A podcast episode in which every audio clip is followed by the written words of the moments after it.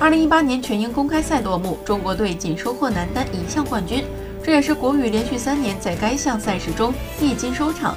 何时能够重返巅峰，依然是未知数。纵观整个比赛，邻里大战依然是不变的经典。小将石宇奇连克陈龙和林丹夺冠，是国羽最大的收获。而一点一五米的发球新规依然不断遭到球员的吐槽。世界羽联主席也不得不表示，收到的反馈令他们有挫败感。对世界羽联而言，更重要的是收到详细的反馈和有建设性的、可行的改进措施。